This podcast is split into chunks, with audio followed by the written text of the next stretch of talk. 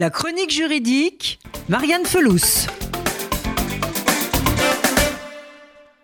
Le droit n'ignore personne, même les morts.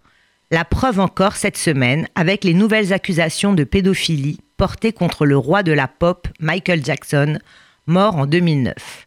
D'où cette question, peut-on faire un procès à un mort? La réponse est non.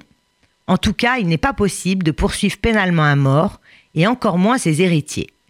Le principe de la personnalisation des peines pour les crimes et les délits interdit de tels procès.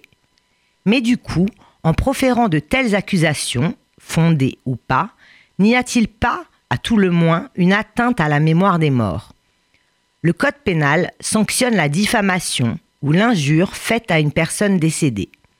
Cela rentre dans ce que l'on appelle des abus de la liberté d'expression. Mais la procédure est très compliquée, car il faut prouver que les accusations ont été faites aussi et surtout dans le but de diffamer les héritiers, ce qui est rarement le cas. En fait, il y a plusieurs choses à comprendre dans la loi française. Aucune nouvelle enquête judiciaire pour des crimes ou délits ne peut être exercée contre des personnes décédées, même à la faveur de nouveaux éléments accablants. Les héritiers, pour s'en plaindre, doivent démontrer une volonté de leur nuire personnellement.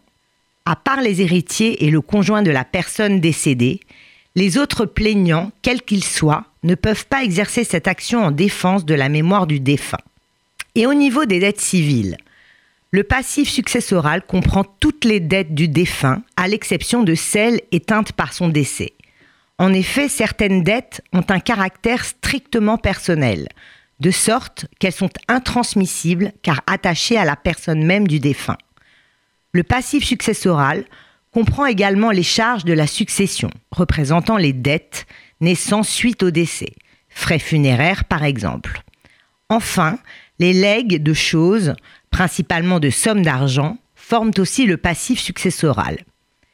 Petit rappel, les héritiers ont toujours la possibilité de renoncer à la succession. Ils disposent d'un délai de 10 ans contre 30 ans auparavant pour se décider d'une dette dont ils ignoraient vraiment l'existence.